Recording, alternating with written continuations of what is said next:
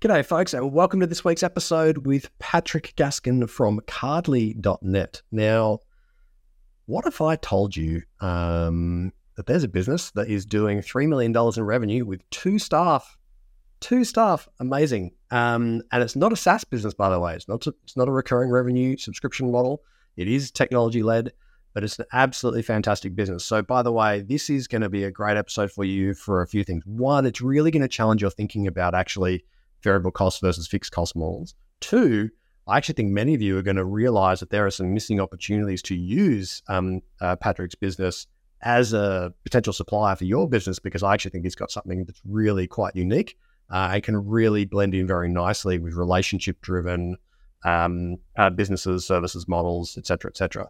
So listen to it for both of those reasons. But make sure you listen all the way to the end because I really uh, work with Patrick to unpack some of the key pieces of advice that have helped him um, get to where he's going that I think you're going to find uh, super instructive. So I really hope you enjoy listening to today's podcast. This is a really interesting um, founder that's on their on their way up, uh, and I expect you'll see them go from three million to thirty million probably in a number of uh, in a short number of years because that's really a fantastic model I've got.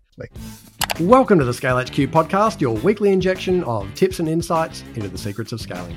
I'm your host, Sean Steele, and I am obsessed with figuring out how to help founders just like you who are creating real value in the world to scale up so they can fulfill their potential. I do that each week by interviewing founders who successfully scaled, experts in all the areas of business that you need to master, interviews with founders who are still on the way up, and 10 minute tutorials and reflections from me based on my experiences in creating 100 million bucks in revenue for four other companies over eight years. So let's dive in and see what gems we can find together on this week's episode of the Scale HQ podcast.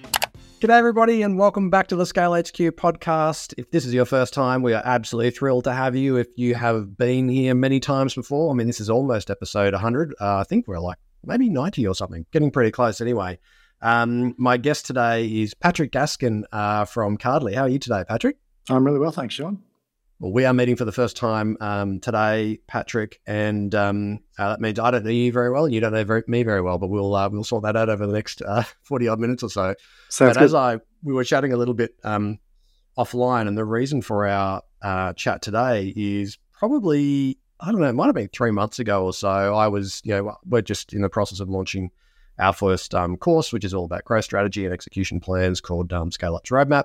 And as part of that, I was um, building a. Um, I don't want to share too much, but I, I needed some um, customized cards um, for people that were associated with that course. And I was googling around. You know, I've done different kinds of um, you know card delivery in different countries, you know, to my nephews or nieces or whatever. And I stumbled across Cardly.net, and um, I absolutely fell in love with it. Uh, the UX was just beautiful. Everything was so simple and so elegant and so clean. You had all these great handwriting styles, and I could build my own templates or I could use your templates. And you seem to have all these um, templates done by different artists. And I was actually, I mean, this is the first podcast I've done in almost 100 podcasts where I've seen a business where I've been so impressed that I thought I have to get that founder on the show just to find out how that is that they're building this business because it really, um, it really blew me away. So, um, well, congratulations you. to you. It really made a big impression um, uh, on me. It's maybe you can just kick us off. Uh, actually, um, oh, I sorry.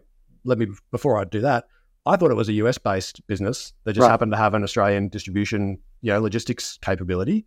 Yep. And then I looked down the bottom of the site and I saw that you had a PO box in Buderim, which for those who don't know, the Sunshine Coast is about five minutes from my house uh, in Australia. And I was like, wow, you're living around the corner. So um, hence we here we are today.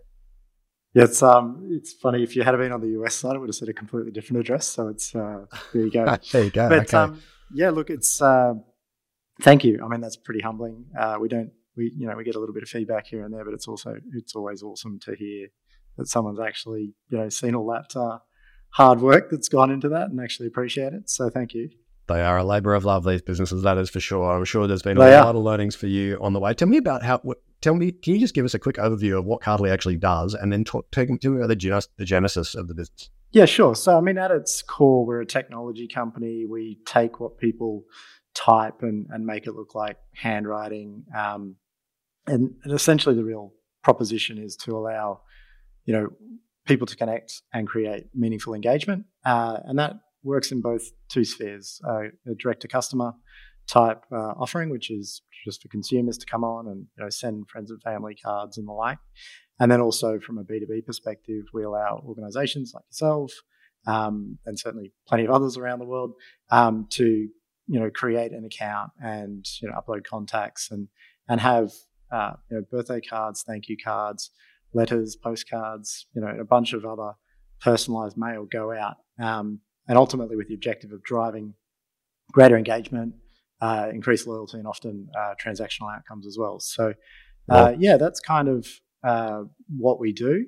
How we came about it uh, was not a straight line. They never are, right? And sorry, just on the B2B side, yeah. it's also, uh, correct me if I'm wrong, but you also allow um, APIs and automation, do you, from Absolutely. things like Zapier? Yeah, yeah. Yes, I mean that's, I mean like that is a game changer. So you know, Hmm. for someone who's got, let's say you're a real estate agent, Yep. and you've got a database and you know where their birthdays are, you know their wife's birthdays, you know their kids' names, like you're trying to really personalize everything. To have something that can actually pick up your data, automate the process, you know, push high quality, great looking but personalized in a handwriting style card out and have the whole thing managed for you. I just think is it's really uh, fantastic. Um, yeah, and, so and you're right. Like that is absolutely how many people use it. They will connect their CRM, uh, and when someone gets to a certain point in the you know the customer life cycle, they will Yeah. trigger things out to them.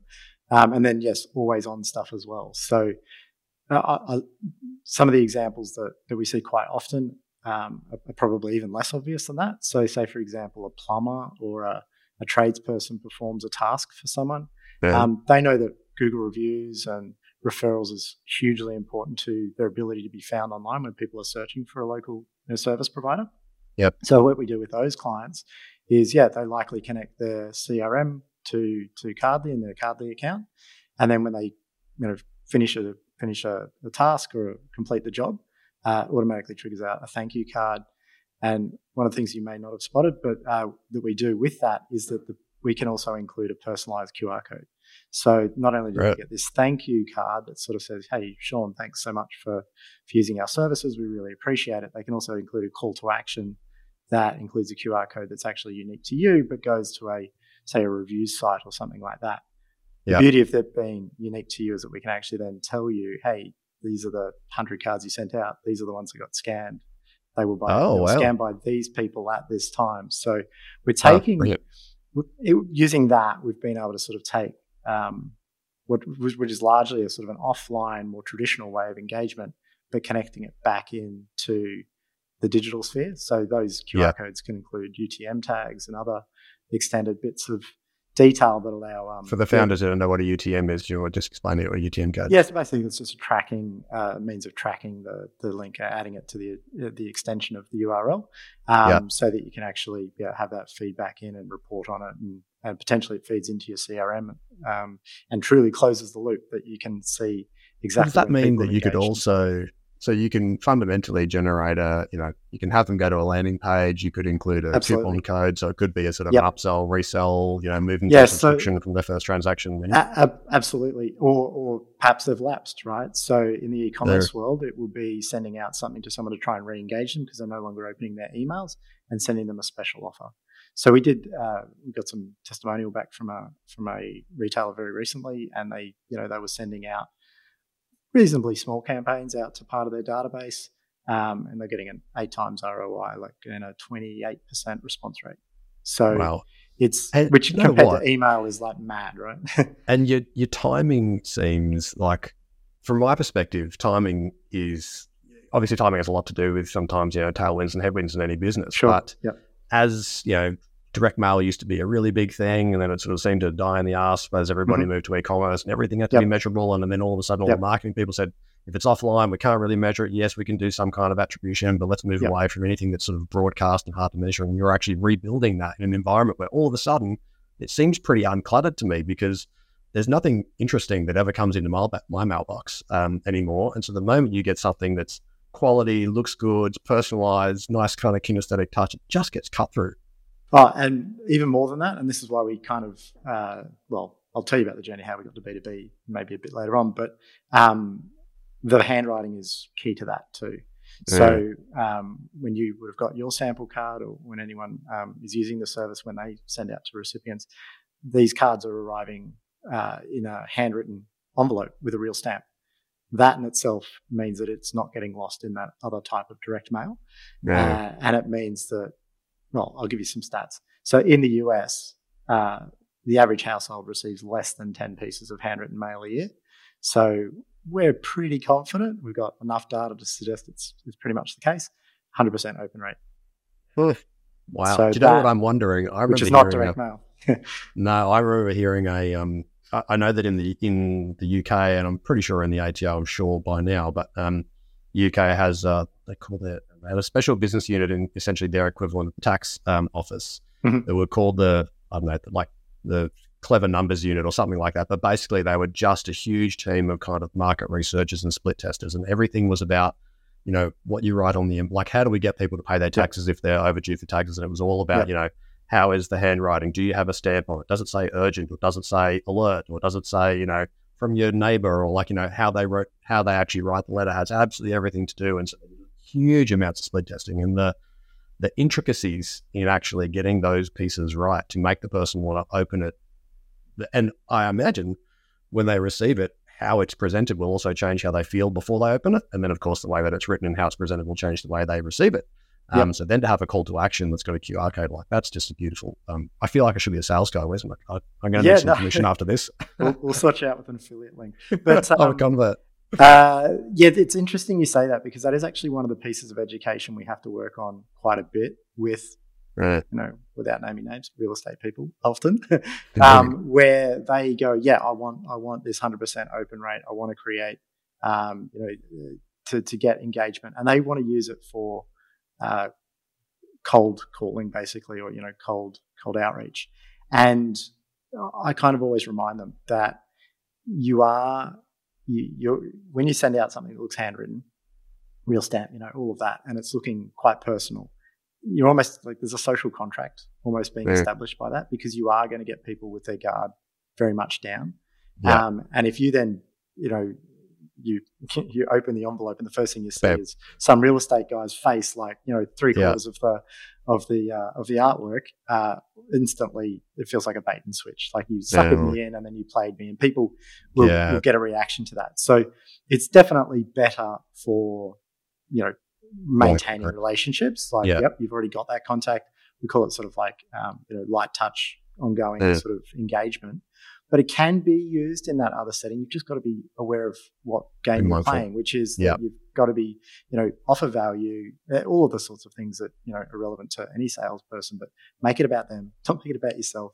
You know, Yeah. try and be contextual. And we do see that working. Like other real estate agents that don't go in that direction, they might, for example, go out with um, house anniversary cards. So they'll go out. They know who in the area has sold, pro- you know, has had their property sold and when it was sold because they can access Yeah. that sort of data. And they'll go out to them in a really meaningful way, saying, "Hey, look, did you realize it's been 33 years since you've been in that house? Like we can help them create all of this context from the data. Um, so really contextual. It's about the property specifically. It's addressed to them. Um, and yeah, they have a call to action that says, look, if you are interested in just getting an appraisal, Doing a braille, scan, yeah. scan this link, and then that, that that that brings them into a more Well, traditional sort of funnel. So yeah, lots of lots of interesting use cases. So before I ask you about the Genesis, um, Yep. actually, can you just explain, give the audience a sense of the scale today? You know, customers, revenue, employees, whatever you're willing to share to give us a sense of Yeah. Um, so we're bordering on about three million dollars worth of turnover a year, um, growing pretty pretty handsomely. So the uh, you know pretty much doubling year year on year. Um, hoping Wow. to accelerate that a little bit more um, Mhm. as as we go on. We have a tiny team. It's literally just two people. Um, so both of us co-founders, both of us work in the business um, exclusively, uh, and of course we do need to use others to to make all of this happen though. So we use uh, distributed print models. So we use uh, Mhm. print partners in the US, UK, Canada, and Australia. Okay. Um, so we have um, you know we have a, a larger team, but they're not directly employed by us. Um, Yep. They're the people that make you know get the get the product out into the market. Um, yeah, ambition over the next two or three years is to get that closer to 30 million, and it feels like that's doable. Um, and uh, yeah, that's kind of So, so I mean, there's, I don't reckon there's another founder listening today who's doing $3 million with two people. so I love a variable cost model. And I assume the print partners are a variable cost model, right? Like they're pretty much tagged to revenue. They're all con. Ah, yes. I mean, there it's fixed cost so Um, yeah, completely fixed. So that was part of the reason why we don't want to own that function of the business. We Yeah. largely want it to be, um, yeah, own costs, so that we can, you know, uh, that we can think more of it in the sense of it's we're selling widgets rather than, Yeah. um, you know, uh, variability.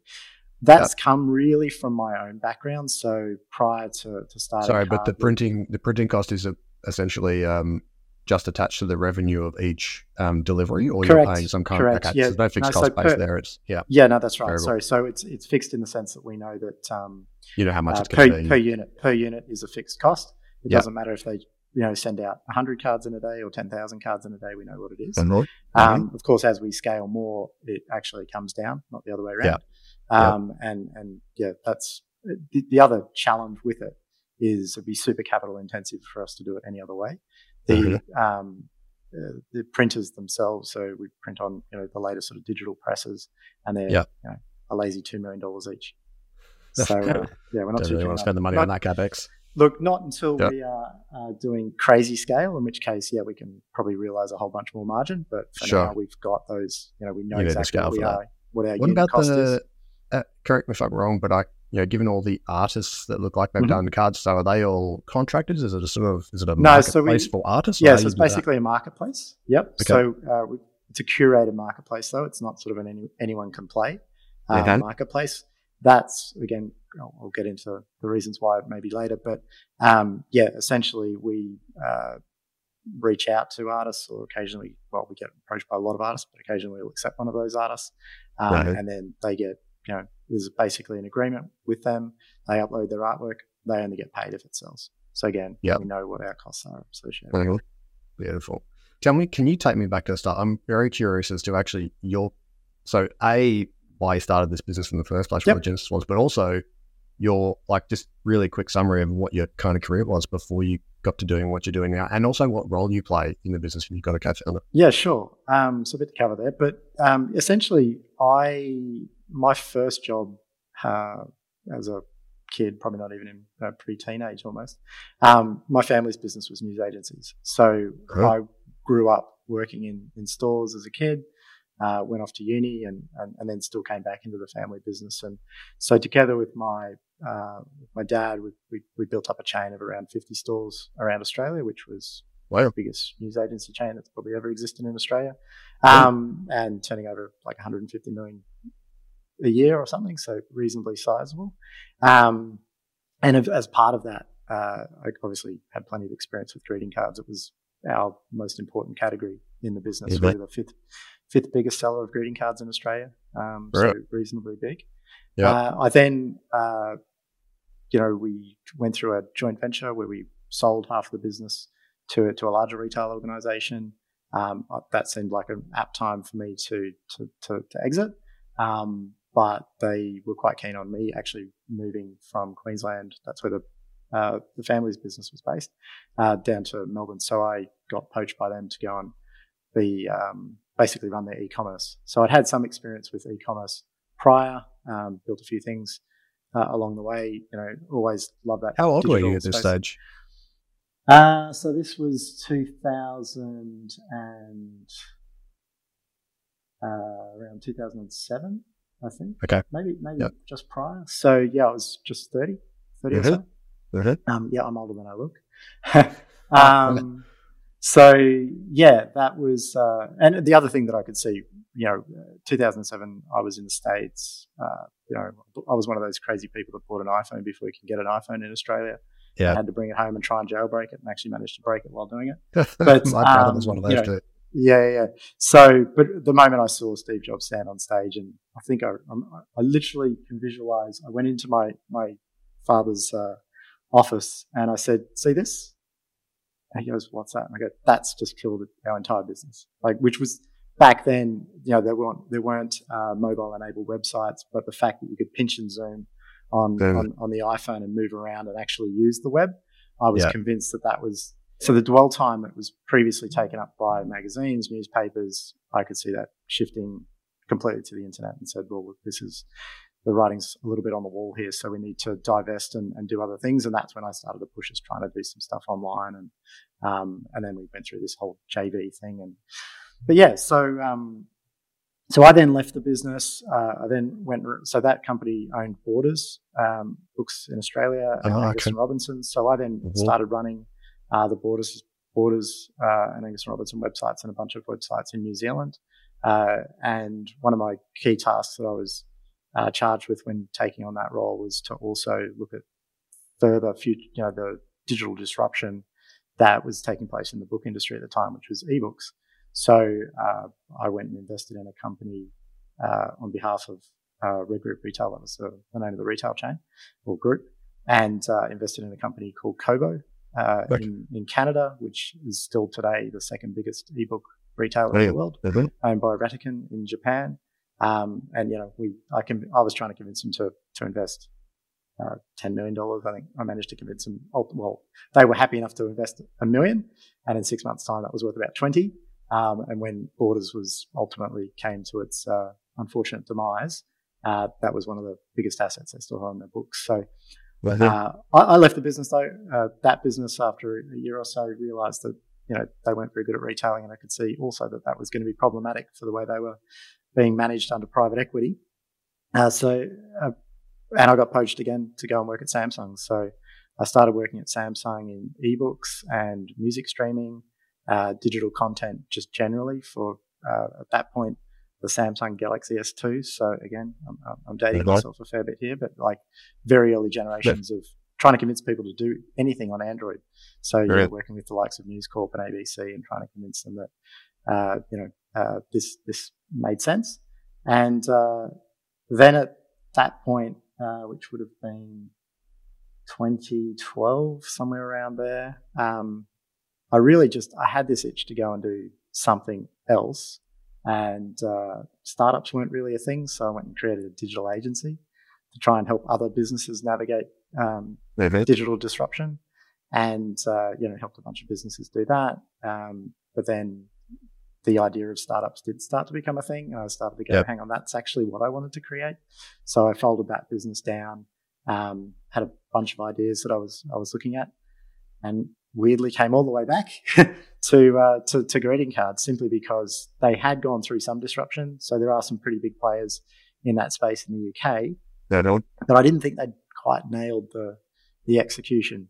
Uh, for mine, what I'd learned through retailing physical greeting cards was that when people buy greeting cards, they're, they're effectively using it um, to, to to sort of reflect their own feelings and thoughts about the recipient. Yeah. Um, but what really made it special was what they wrote in it. So, um, you know, the care and attention that goes into writing the message. In some ways, it's almost like uh, an excuse for someone. You know, I'm, I'm giving you a birthday card, so I'm going to take the time to actually say something meaningful about how I feel about you. And for some people, that's the only time they ever say some of those things. They don't actually even feel comfortable saying them out loud. So Yeah. for us, it was all about the writing, and um, we also noticed that when we did some, you know, analysis of this, uh, about a third of people also look, like to put little doodles and little di- drawings in their cards.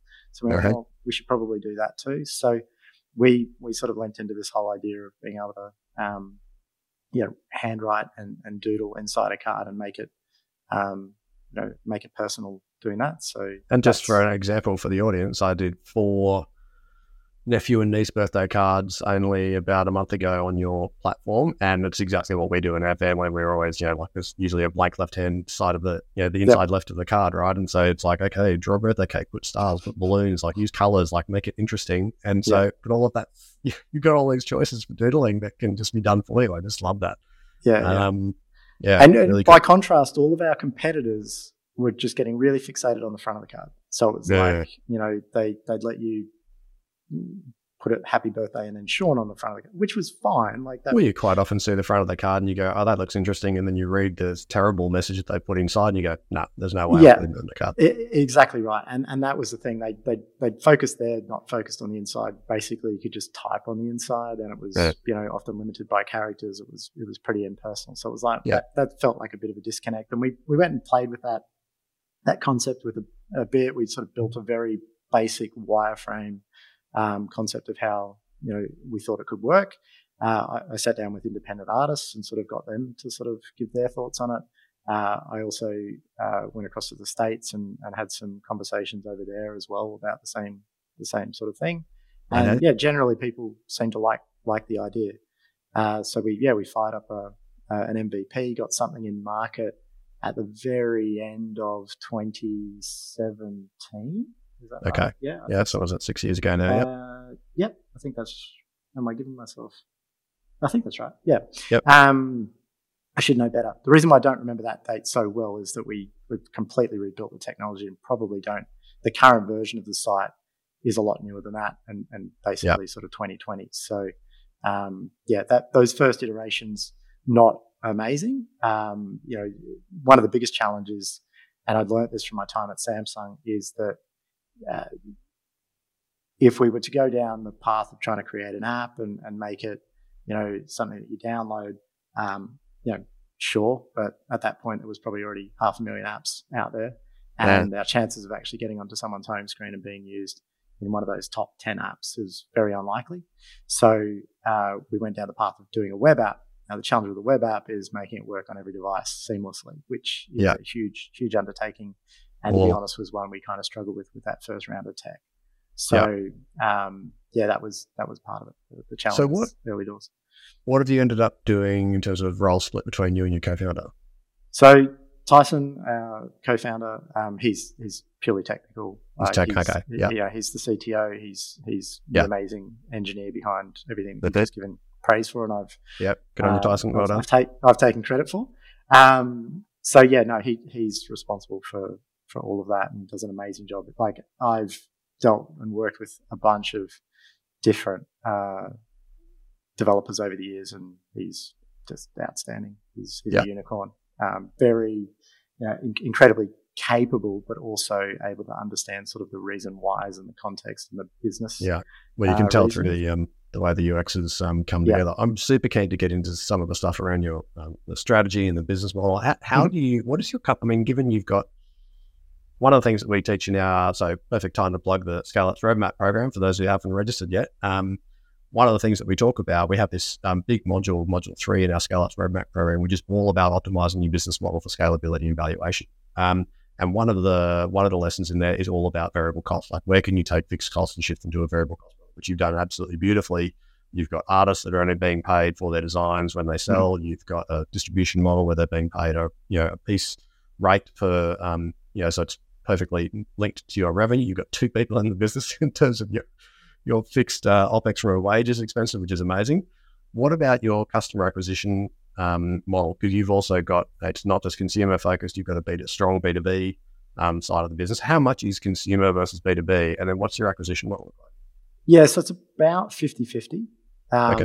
and uh, that's sort of skewing more towards B two B over time. Uh-huh. Uh, in terms of acquisition, uh, look, we've done a, a, few different things over the years, but for the most part, um, uh, intent based marketing is what works. So paid paid search has been, paid search, has been pretty so good. Google, yep, yep. So we, you know, we can land with a, a, fairly reasonable cost of acquisition through that. We're always trying to get that down. Like we don't. Of course, yep. We're not quite profitable on first sale in consumer land, okay. um, which is, but that's okay because our lifetime value is is reasonable. So our okay. cost of acquisition is around four, four, five dollars. Um, yep. But lifetime value is averages out about twenty two. 22. Um, okay. Mm-hmm. So it's what it's about okay. on the B two B side? Have you got what's the B two B side? You know, significantly better. Our our, our um, ROAS on that, return on ad spend on that, sort of eight x. So nice. That's, that's healthy. Eight times um, ROAS. Lots of people would be pretty happy with an eight times ROAS. Yeah, and and and that's just down to the sheer size of the the order that you know the average B two B customer will spend six hundred dollars, which is considerably yeah. more than consumer land, and that is of course, I mean, uh, there's probably one of the biggest challenges in a business like a business like ours, where you're trying to play in both spheres, yep. is that you're kind of not one or the other wholeheartedly. Mm. Um, so we tend to have to focus um, for periods of time on B2B, and then we focus back on uh, on consumer. Um. You know, not how the wind is blowing, but sometimes it feels a little bit like that. Like we don't yeah. Um, have the ability to sort of uh, do both really, really well at the same time, which is one of the biggest constraints of, of, resource in our business. But um, that said, uh, consumer is very low touch in terms of onboarding. It's it's designed that way. Um, B2B obviously is, is a lot more high touch. Now, what if I told you that with just 15 minutes of effort, you could find out the top three things that are going to hold your business back from scaling in a sustainable way so that you can fulfill its potential and you can enjoy it as much as you deserve to? And what if I told you in that same 15 minutes of effort, you can find out how your business stacks up against thousands of other businesses who've taken the same test so you can actually see how you compare? If that sounds interesting, you need to head straight over to scalehq.com.au forward slash growth score. You're going to complete a short survey and you're going to get back in your inbox a free nine page report that's going to show you how you stack up versus your peers and where you need to focus to unlock scalability and a greater level of enjoyment in your business. And for a limited time, I'm going to offer you a free 30 minute debrief on the report where myself or one of our Scale HQ founder mentors, who are all experienced CEOs and have scaled successfully, will unpack your specific report with you. We've done hundreds of these, and so we know exactly how to help you get the most out of the insights in there. There's no selling from us, just lots of value for you. Head over to scalehq.com.au forward slash growth score and get your free growth score report right now. You are going to love it. Well, it also sounds like you you know you get to profitability far quicker on a business customer, given the ROAS and maybe initial spends are a lot higher than a single card. Um, what has that meant for how you financed um, the journey so far? Have you had to raise external capital? Is it been yep. through cash flow? Was it? Yeah, so we did raise. Um, so we uh, did a raise of about two hundred and thirty odd thousand dollars. Um, with angels or VC? Or? Uh, yep. So combination of both. So a couple of uh, reasonably prominent angels, and um, we, I think, still to this day, it might forever be a badge of honor. But we're uh, Airtree's lowest ever uh, investment at only fifty thousand dollars. So Um, actually, was it even that? Maybe I've just overquoted, overquoted what it was. They're still yeah, holding anyway. that investment. Yep. Yep. yep. Um, so yeah, we we raised back in again. My dates are not great here. I think it was 2017 around then. Um, and we've never gone back to, to, yep. to, raise again. We've been able to do things with cash flow since. So, nice. in some ways, uh, that's been uh, pretty good to see. That, but in other ways, it's like, well, why did we dilute ourselves back back then when maybe bootstrapping could have been an option? Sure. But uh, I do think that one of the challenges, really, with a business like ours, is is the VC landscape. So yeah. we are not SaaS. Um, yeah. Everyone who would listen yeah. to your podcast, um, you know, if they're a SaaS, they're you know they're, they're sort of fix, fitting into that square box that that people are looking for. We get weird stuff, and most of our um, audience is not SaaS, by the way. Most of them, yeah, most of them are services businesses. Yeah, and and and they will know then that um, you know that uh, most Aussie VCs are pretty low risk mm, and mm, are desperately yeah. looking for um, you know SaaS businesses that have a, a very clear um, recurring revenue model that um, they can sort of pin you know future future growth on. Yeah. The weird thing with us is that we do kind of have elements of that. You know, we have yeah. these subscription models that, um, well, not subscription, but uh, to, to, to, play in the business space, you, you pre-purchase credits. So uh, okay. That's also been advantageous from a cash flow perspective. So we take money mm, up front, up front. For, yep. our, for our B2Bs. And similarly, our consumers, we get paid before anyone else gets paid, our printers or our artists. So from a cash flow perspective, we're always ahead. Yeah, that's what's allowed you to stay profitable. Yeah. Yep. Um, but the other thing uh, around that B2B space really versus SaaS, which infuriates me, honestly, when we thought about going out and raising, was that uh, they don't like the seasonality of our product. So naturally being in the greeting card space, the most common time that people are thinking, oh, I better go and send someone a greeting card is around the holidays and Christmas. Um, mm-hmm. And that means that uh, they. It's a bit lumpy. It, it is. It, it, it peaks at Christmas time. Uh, it just does. Um, sorry, I'm just getting. Yeah, and they like they like things to be um, just constant month on month incremental growth. No peaks, no troughs. Just exactly right. Or, or sorry, fast incline. yeah, exactly. And and whilst we can give um, amazing recurring, like we know that people will come back and continue to use us. Um, yeah, yeah, they just don't like that that seasonality element, which is which is strange. It's sort of like, do you not expect Christmas to come back next year? So, given the um, and I've and I've worked in having worked in um, education for many years, uh, they're very sort of they're very seasonal. You have absolute you know peaks and troughs based on when people make decisions about taking on education, whether it's adult education, school, or whatever. Maybe corporate's a little bit different, but um, the rest of it is um, is pretty seasonal. There's a fair bit of seasonality in it. Given the ambitions that you've got, given the revenue right now and the ambition that you have to get to where you want to go, are you thinking that you can continue to do that through cash flow, or are you going to go back and raise again so that you got material capital behind you to do so? Yeah, so we we're kind of tossing that up at the moment. Um, I think if we really want to go um, really large, we will potentially need to go back and and consider uh, VC. And I think the metrics are, are, really strong, and that should be more favourable than than when we've gone back and done it previously. But uh, yeah, I think if we want to tackle some of those really big incumbents that I mentioned uh, that sort of have existed for longer in other markets, uh, we likely have to do more traditional advertising like television and these sorts of things, which are hugely cash um, cash. Yeah. Uh-huh. Yeah. So, what are the biggest constraints? Uh, so, outside you know cash flow and your ability to reinvest earnings, what are the mm-hmm. biggest mm-hmm. constraints to scale for you at the moment? And how are you trying to tackle that?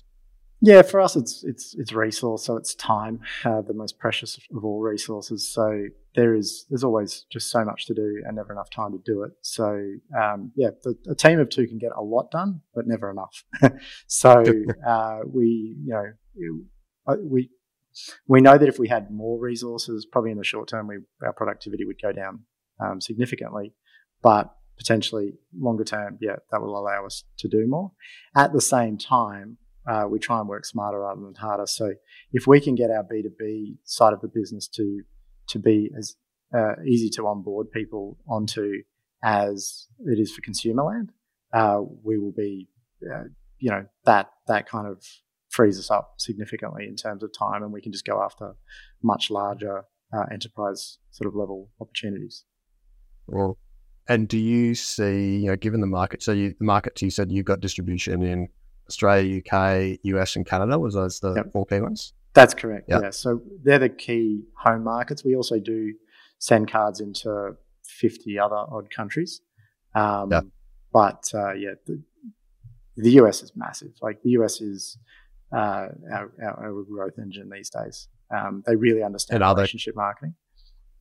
Right. Okay. And other competitors, is the competitive landscape? I mean, obviously, it's a much bigger market. Um, yep. you know, ten times the size of an Australian market. Yep. So are ten times the size and quality of competitors, or do you still yeah, find so actually you've got an edge because of the way you've designed your business? There, are, there are definitely more competitors, um, but I'd say they're not better. So uh, you know, their their approach is is different. But the thing that really sort of stands out to me in the US is that we've come at it from a much more scalable um, way of doing it. So to put some context into that, so uh, a lot of the competitors we come up against use robots to to do the handwriting. So they're, they're, they're investing in a lot of capital um, to have these machines that hold pens and and write on cards. But more than that, they're having to produce cards separately. Then they put the then they take the card over and they put it to give it to a robot to then write on, and then they're manually putting that into an envelope, putting a stamp on it. So there's a lot of manual labor handling, uh, so manual labor involved in handling the product. Now, the US is obviously a very low labor cost market because of the way they operate. You know, it's people get paid peanuts, um, which is fine, but well, it's not fine, it's bad, but um, that their model is sort of built on people power, whereas we've gone with technology and scale. So uh, we could turn on a dozen more printers uh, quite easily uh, and scale very significantly, whereas they have to build new robots, and that's slow yeah. and cumbersome. And to give you an idea of how quickly we turn our things around, if you placed an order right now, it'd be in the post. Well, we're talking on a Friday, it'd be in the post first thing Monday. But if we were talking midweek, uh, it's it's in the post the very next morning. So it's very very quick, and that doesn't change at peak times. We we still turn it around that quickly. So some of our competitors are saying in early November, "Hey, don't forget to do your Christmas cards this week," and we're saying, uh, "Hey, you got all the time in the world. You're fine until sort of mid December. Don't don't stress."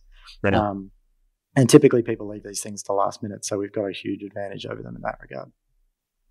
I do. I expect kind of human psychology play all the way through uh, your business model, given how people are over cards. Um, yep if you think from just from a strategy perspective, you know, fundamentally, it sounds like you've probably made a couple of big bets that if you, mm-hmm. in retrospect, you know, there's been a couple of things that you've really invested in that you feel like have made the biggest difference in your success to date. And those may be different things that you feel like you need to invest in to get, you know, competitive advantage in the next five years. What have been the couple that have got you to where you are today and how are you thinking about the next five years to ensure you retain, uh, you know, a strong competitive advantage in the future?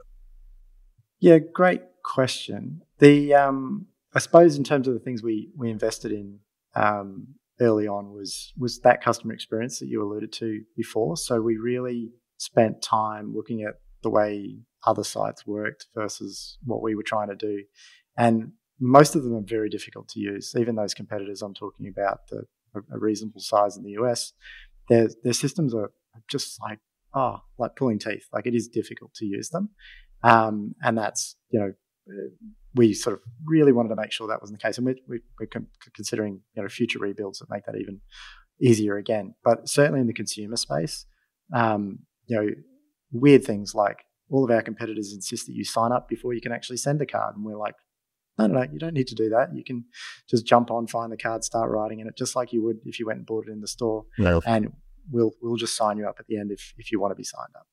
Um, yeah. So you know, we put a lot of thought in into that. And then, of course, obviously the handwriting was was a big part of it. Like to get that right, we, we went and got uh, we created a patent.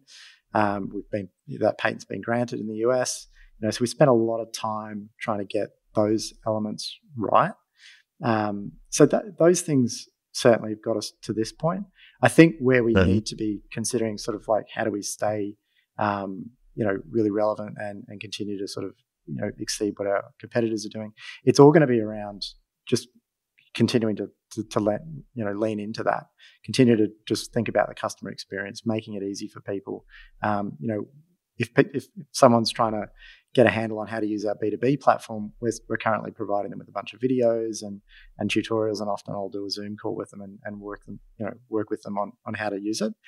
Um, that to me says it's the product's not easy enough yet. You know um, we want to get that learning yeah. curve down to to nothing. So when we consider how we do that, it's about getting the time between the problem and the solution to be as short as possible. What currently happens short as possible. if someone comes onto our B2B site and says, Yeah, I want to get a sample, I want to create a free account and, and see what this thing looks like. And then they delay their decision until they get the sample. Most people do, some don't, but most people will delay it until they know that the quality of the card is right and what it looks like. Um, so, what we want to do going forward is try and get rid of that delay because all that does is make the sales cycle okay, yeah a lot longer. So we want to get, you know, if they want to get the sample card, let's get them into the editor, let them start to experience what makes our service special. Because we do know from from talking to people, especially when deals are lost, we find out that they've you know they've shopped around they've got a bunch of different samples from a bunch of different companies and all they're doing is judging it on the sample alone and if they get a finicky you know they like the idea of robots and they go oh well that one looks slightly different because the robot held a pen um, even though we've got our own technology that tries to emulate that, and most people think it's, it's you know does a really good job of it. Um, that what they're not evaluating on is actual ease of use. Like how easily can I do the things I want to do to get this thing in the mail? How how scalable is that? Does it have the right APIs? Does it have Zapier? Does it have um, an interface that allows me to set up really interesting rules or use you know use the personalized QR codes? Uh, so it's it's it's we've got to lean into the stuff that we're really good at and let people know about that a little bit earlier on. So that's that's a big part of, of what we're doing currently, and I think has a big impact over our growth over the coming years. The others are just um, chasing after things that we think would be a really good fit for that we haven't necessarily seen ourselves being a fit for. So, uh, customer, sorry, employee ta- employee reward and retention has has become a bigger issue, especially from the working from home transition. Yeah. So a lot of organisations have now got teams that are you know quite spread out. They don't get into the office regularly. They're not getting that sort of touch point physical engagement with each other. Um, so how do you keep them motivated and and incentivized and, and, acknowledge when they do you know good things? Um, we are seen, and it's kind of people have pulled us in this direction, but you know, people come have come to us ever since the pandemic and, and wanted to do, um, you know, employee birthday cards, employee work milestones, employee yeah. uh, rewards and recognitions. So yep. leaning more into that space. We have an amazing sort of gift card platform as well that allows people to add gift cards and and redeem those gift cards for you know, in Australia it's 120 odd retailers that they can add a gift card um, from.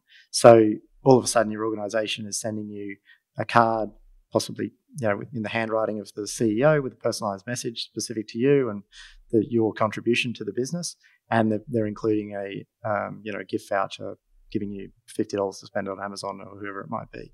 And um, there are other platforms out there that have been super well funded that do that sort of thing and do it terribly, to be honest. So it's kind of like, okay, well, we we should be going after some of that.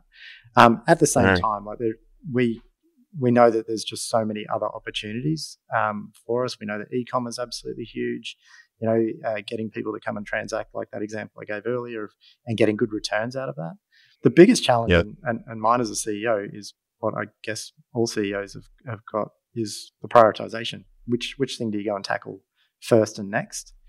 Yeah, um, because mm. you know there's literally yeah. Uh, yeah. dozens of, of ways that because our handwriting tech is really quite quite clever. Like it's it's um it, it really does emulate. Okay, so Patrick, conscious of um, the time we've got left, and you've been super generous with your um, time today. So before I sort of thank you and do a wrap up, I'm really interested. I mean, you've had some. Uh, I mean, there's very few businesses that have scaled to your size with two core team members on a super variable cost model. So I'm absolutely thrilled. Uh, you know, I, I expect your business is actually going to be an example in future programs that I do with founders as a as a great example of how to really stretch your thinking, whether they, you know, they may not necessarily try to replicate uh, the model entirely, but it's a great challenge for people to really think differently about their yep. cost structures. Yep. Um, one of the things I'm interested in though is you've taken a bit of angel and you've taken a little bit of like I guess Airtree, you consider that VC, right? Not oh, angel, even though it was under 50 grand. Yep. Um, so you've probably had and you've grown up and you know with your dad and you so you've been around some really interesting people. What's so I expect you you received probably a fair bit of advice over time or you've absorbed some stuff. What's the advice when you think back to the last um, several years, and you know, really since probably 2017 when you had that MVP, what's some of the most valuable advice that you've received that really has impacted how you scaled successfully so far? I, I think it's an oldie but a goodie is having the right people on the bus. Like that for mine is is critical. Uh, you know, I, thank you for for calling it out around you know being able to scale with with only two people. That's something that we're kind of proud of, but yeah. is totally not doable unless you've got another person who's as crazy and as hardworking as I am. so yeah. that's kind of fundamental to it. Um, the I guess the there's been lots of other little tidbits along the way as well, but I do think that that, that one is fundamental. You know, if you uh, don't have the right co-founder, um, that's a recipe for disaster. Um, and people have got to believe in that same vision as well. So that that really is is is pretty fundamental to it. Outside yeah. of that, and just to draw, can I yeah. just draw on yeah, Australia there because I've been thinking, I've been thinking a lot about that mm-hmm. um, in the last week or so, and it is it is a real challenge as a founder when you are trying to build um, scale, and therefore you end up in these periods where um, know, if you've built a business that's not built on that sort of leaner model, and you have lots of costs and all, that, you know, lots of delivery yep. costs and, and so on and so on, you can easily fall into the um, space of having to just hire the best person available because you're running out of time. And that best person available, you know, in your heart of hearts, is like B minus, maybe like C plus, and you go, I don't want to make this hire, but mm. I hmm. just need someone to do the work. Yep.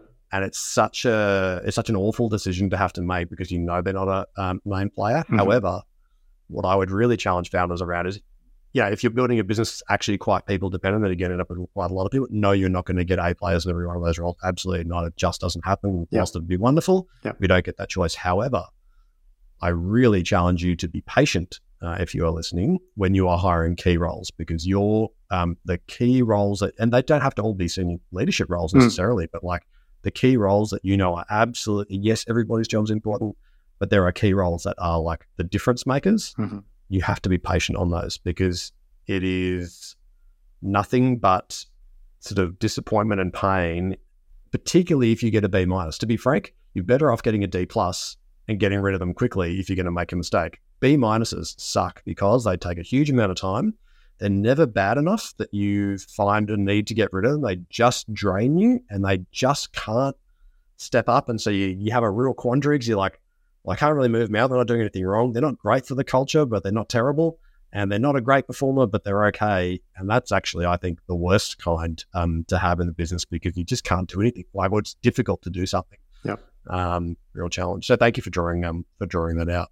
Yeah, I think as I said, it's a pretty obvious one, but um, it, to your point, like uh, if you have someone who's an underperformer and, and, and other people are performing at a higher level, uh, it's it, you end up with like misalignment um, yeah. you know, even though I'm in a small team now, I've worked in bigger teams. I know that no one likes to be the guy carrying the, the weight of someone else in the team not carrying it. And yeah, it's hard to get a you know high performers hate it. So yep. if you've got a couple of A players and you're that's hanging right. on to some C pluses, the A players are going to leave. So correct. That's, that's why right. you have to get rid of the C pluses. Exactly right. Yep.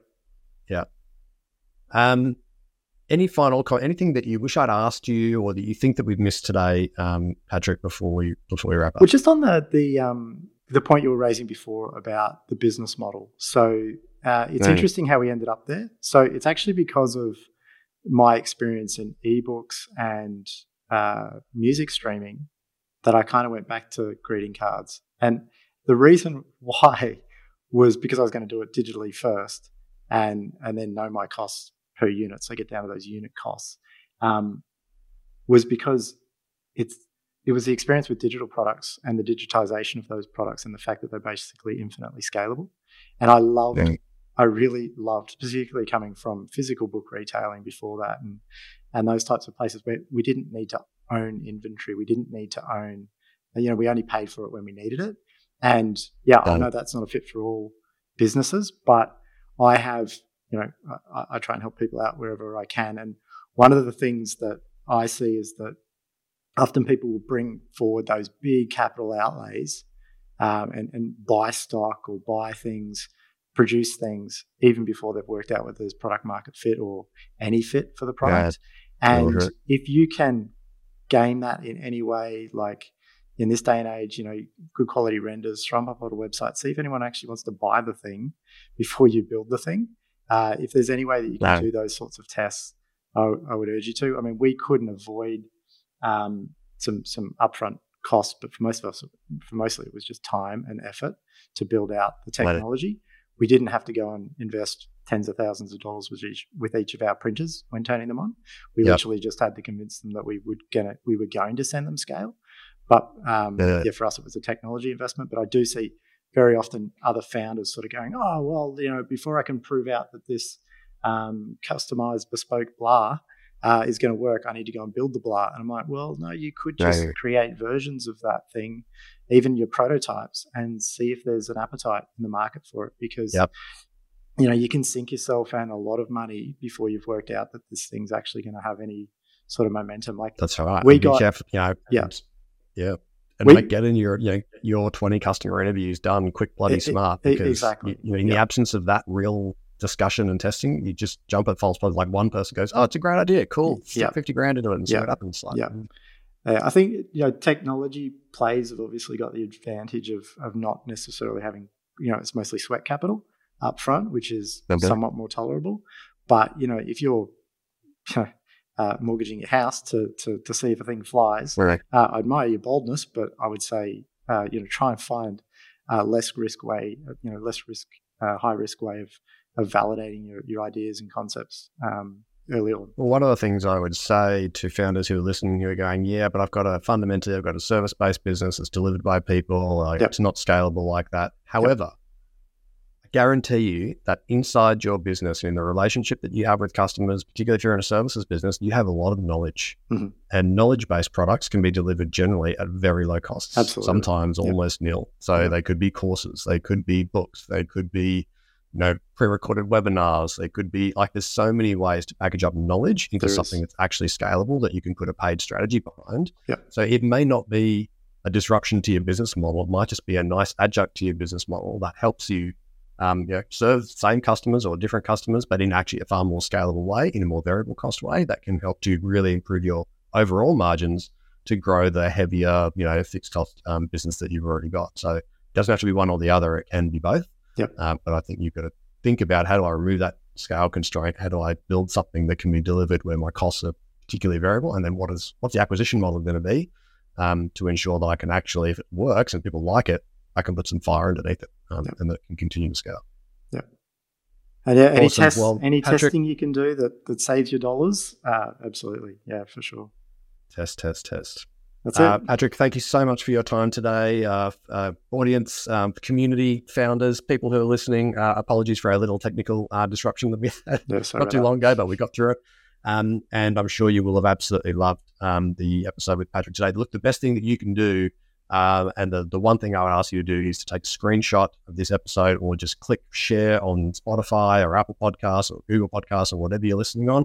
Send it to a friend because that's how you're going to get the kind of knowledge and the value that you just got from Patrick's mind into the hands of somebody else that you care about.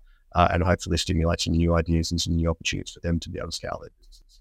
Thank you so much, Patrick. We really uh, are we're very grateful for your time, and I look forward to catching up with you again and uh, hearing how you've uh, transitioned from three mil to thirty mil. Awesome. Thanks, Sean. Pleasure. The team here at Scale HQ hope you've enjoyed today's episode. Now, if you want to achieve scale but you want to know what's going to hold you back, we can help. Head over to scalehq.com.au forward slash growth score to get your free nine page growth score report. That's going to help you understand where your top three barriers are to scale. And if you'd like, we'll even do a free debrief on the report for you with no obligations or expectations, just lots of value from some CEOs who've scaled to help you on your journey. That's scalehq.com.au forward slash growth score and find out what's holding you back from fulfilling the potential of your business today.